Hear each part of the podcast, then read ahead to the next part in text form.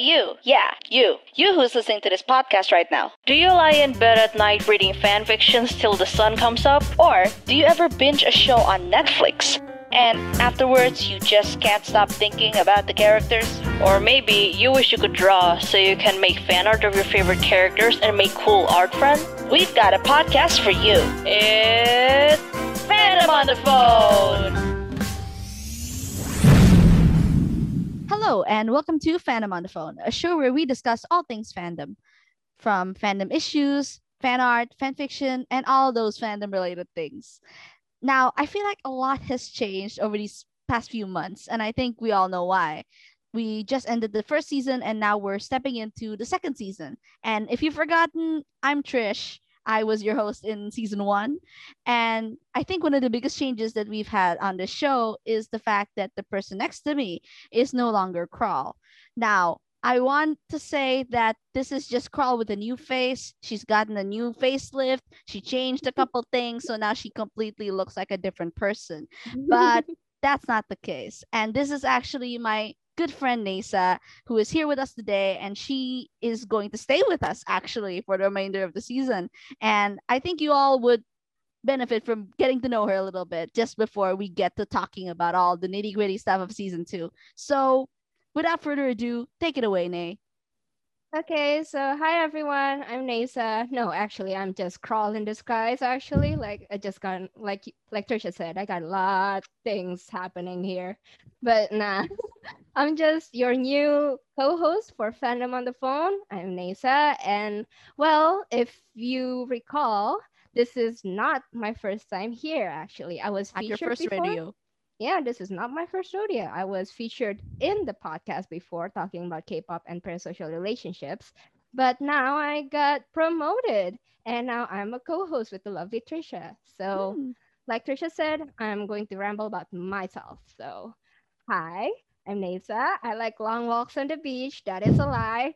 Uh, but like I'm 21 and when I'm talking about fandom, I usually talk about Hannibal, K-pop, anime, and then all espionage movies under the sun. Whether it's trashy, whether it's good, I just love espionage films. And well, anything. Honestly, I like everything. Like I'm an omnivore. Like Trisha has described me as a nomad. You know, I come from nowhere, bearing information, and like I just, I just go the next day. Like You're like, Like, I- Wikipedia. You I can't know. verify your sources. I know, but I still know everything. You do. like you even do. even when I'm not really involved in the fandom, I I'm pretty knowledgeable. Like you know that one person that goes to a wedding and then they have their plates full with lots of different food, but like they just keep taking food and they don't stop and like it it's filled with to the brim with information with all the latest gossips. But I would say that's like the perfect way to describe Nasa. She's just Yeah. that guest that com- that cuts the Yeah. line and just goes Yeah. to- straight to the each platter eh, that they have, and they and she just takes everything, not not everything, like eat, like a piece of each, and and you get frustrated because like she goes back to take the crab meat, and then she she goes forward again to take the salad, even though she already has a salad, and you know her plate, like she said, it's filled to the brim. What can you do? I mean, it's her plate. So I will finish my plate.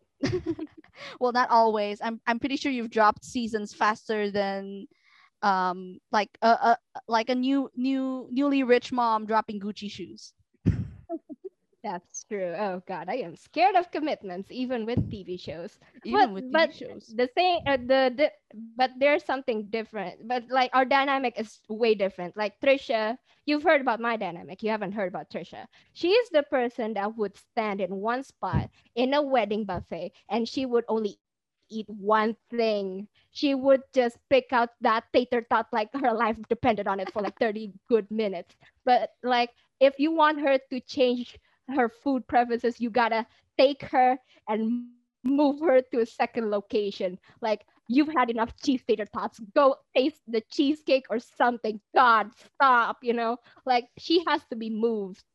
But like she's very into things. She's very into things. Deep. So like, yeah. So like I'm more of an explorer. She's more of a digger. Our dynamic is just match made in heaven. I know. And you know, I'm I'm excited to share this dynamic with all of you guys, all the listeners, and and excited as I am. Um, we hope that you're excited to hear us ramble about things that are just everywhere. I would say that this season is a roller coaster ride. It's got so many ups and downs, and we're really excited to to you know um, catch up with you guys and kind of share share these kinds of moments with you. And we hope that you will consent to being our third best friend. Yeah. Well, Now- you know, maybe let's dig a little deeper on our I think friendship, yeah. maybe. I think the golden question here is how do we know each other?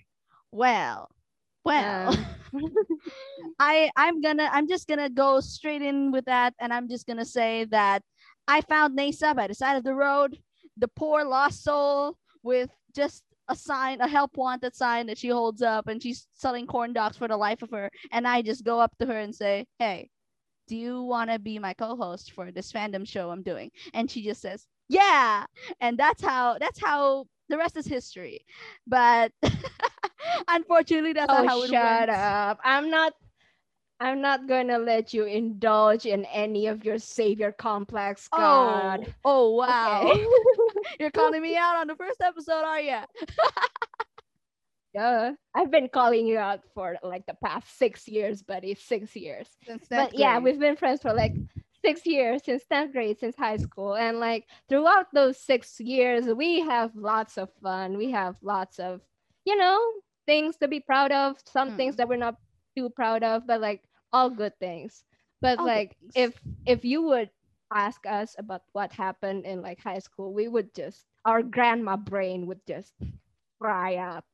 we have the memory spans of a, of like goldfishes, so we cannot Like, tell you what happens like three or four years ago. We cannot tell you the pieces.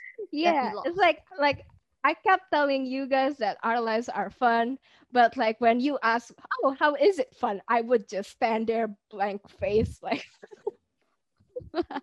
I can't even recall our first meeting. I can't even recall Yeah. that. It just Yeah, happened I six years know. ago.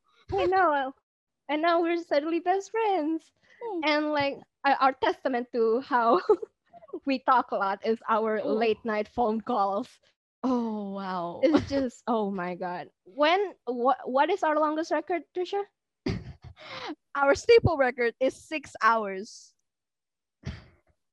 six hours. And if you ask us what we talked about in those We six cannot tell hours, you. I can assure We you, we cannot tell you. we do not know. We do not know what we talked know. about. All we know is it was nonsense, and probably the FBI person at the other Yeah. end of the phone call was just like typing everything out and just being all confused because we just didn't talk about anything important. It was just like aliens, end of the world, capitalism, and then it just spirals into like bongos and New Zealand castles. Yeah, yeah. And like, uh, here's another reason why Trisha picked me as a co-host because if you look at our phone call log, it uh, our phone calls would never be shorter than 30 minutes. Nope. The shortest even when Trisha even when Trisha told me, hey dude, I just gotta talk to you for like five minutes. And I was like, okay, let's talk. And then we uh, and then we hung up and then we see that we spent 45 minutes.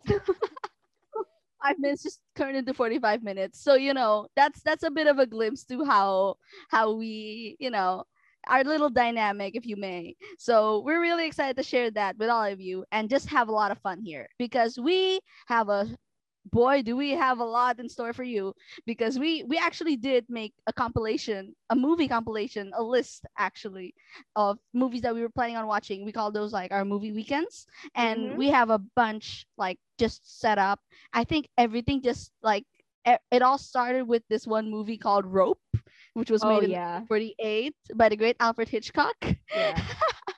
I Uh-huh. mean, it's one of those movies that you don't really know. It's like so underrated. You've never you it's like one of the lesser known Hitchcock movies, but it is so good. But it is so frustrating. frustrating. It is the most frustrating movie I have ever been subjected to watch. I'm sorry, but I'm also not sorry.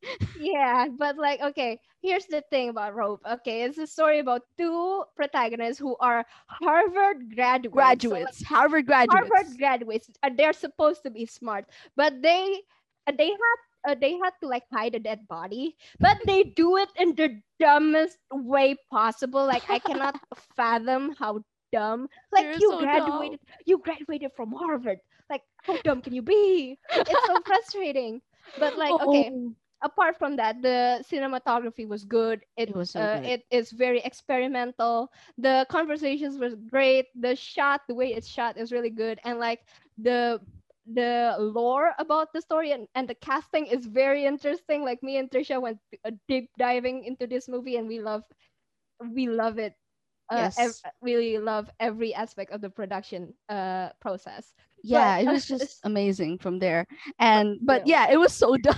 but but you so know, um we we we are gonna talk about that at length if you want us to but i think from there we kind of just went forward with that little vintage line you know we started watching old Mhm. movies and the one the one movie that kind of struck us was thelma and louise Yes, 1991 classic, just Mhm. oh perfection in cinema.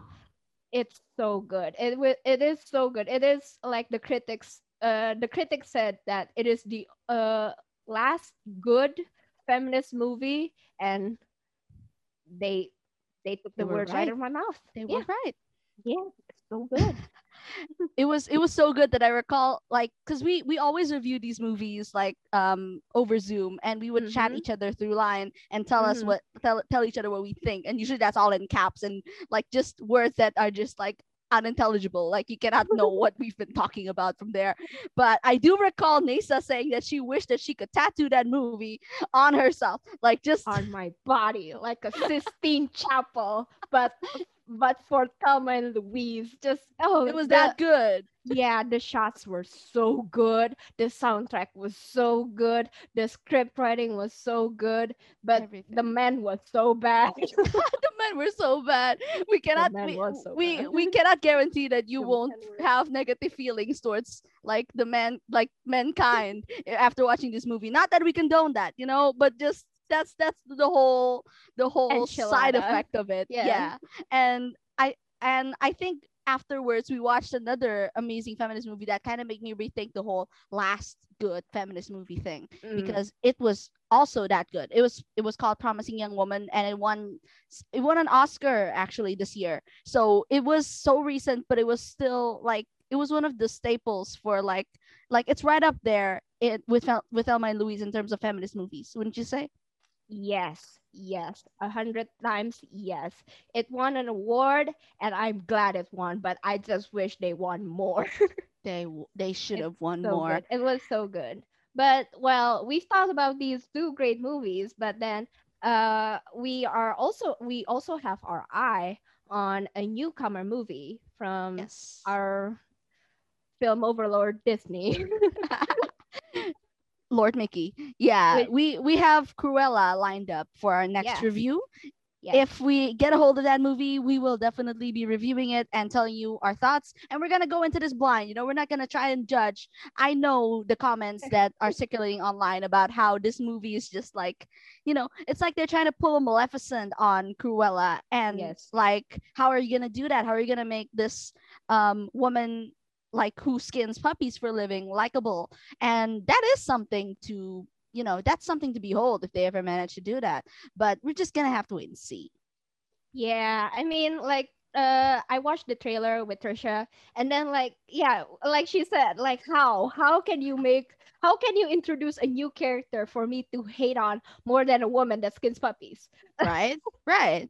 And you know we're looking forward to that to dishing out our take on that and you know we might just around the road we're just gonna be having fun reviewing movies talking to you guys and just having a full-on blast. So we hope you'll stick around for us. And Mhm. we you know we'll see you in the next episode. First of all thank you so much for finity and kim communications for sponsoring this video this episode and all the episodes to come. And don't forget to follow us on instagram at fan underscore on the phone. And check out our our podcast on Spotify and on YouTube on Finit- channel. So we will see you next time on Fandom on the Phone. Bye bye. Bye.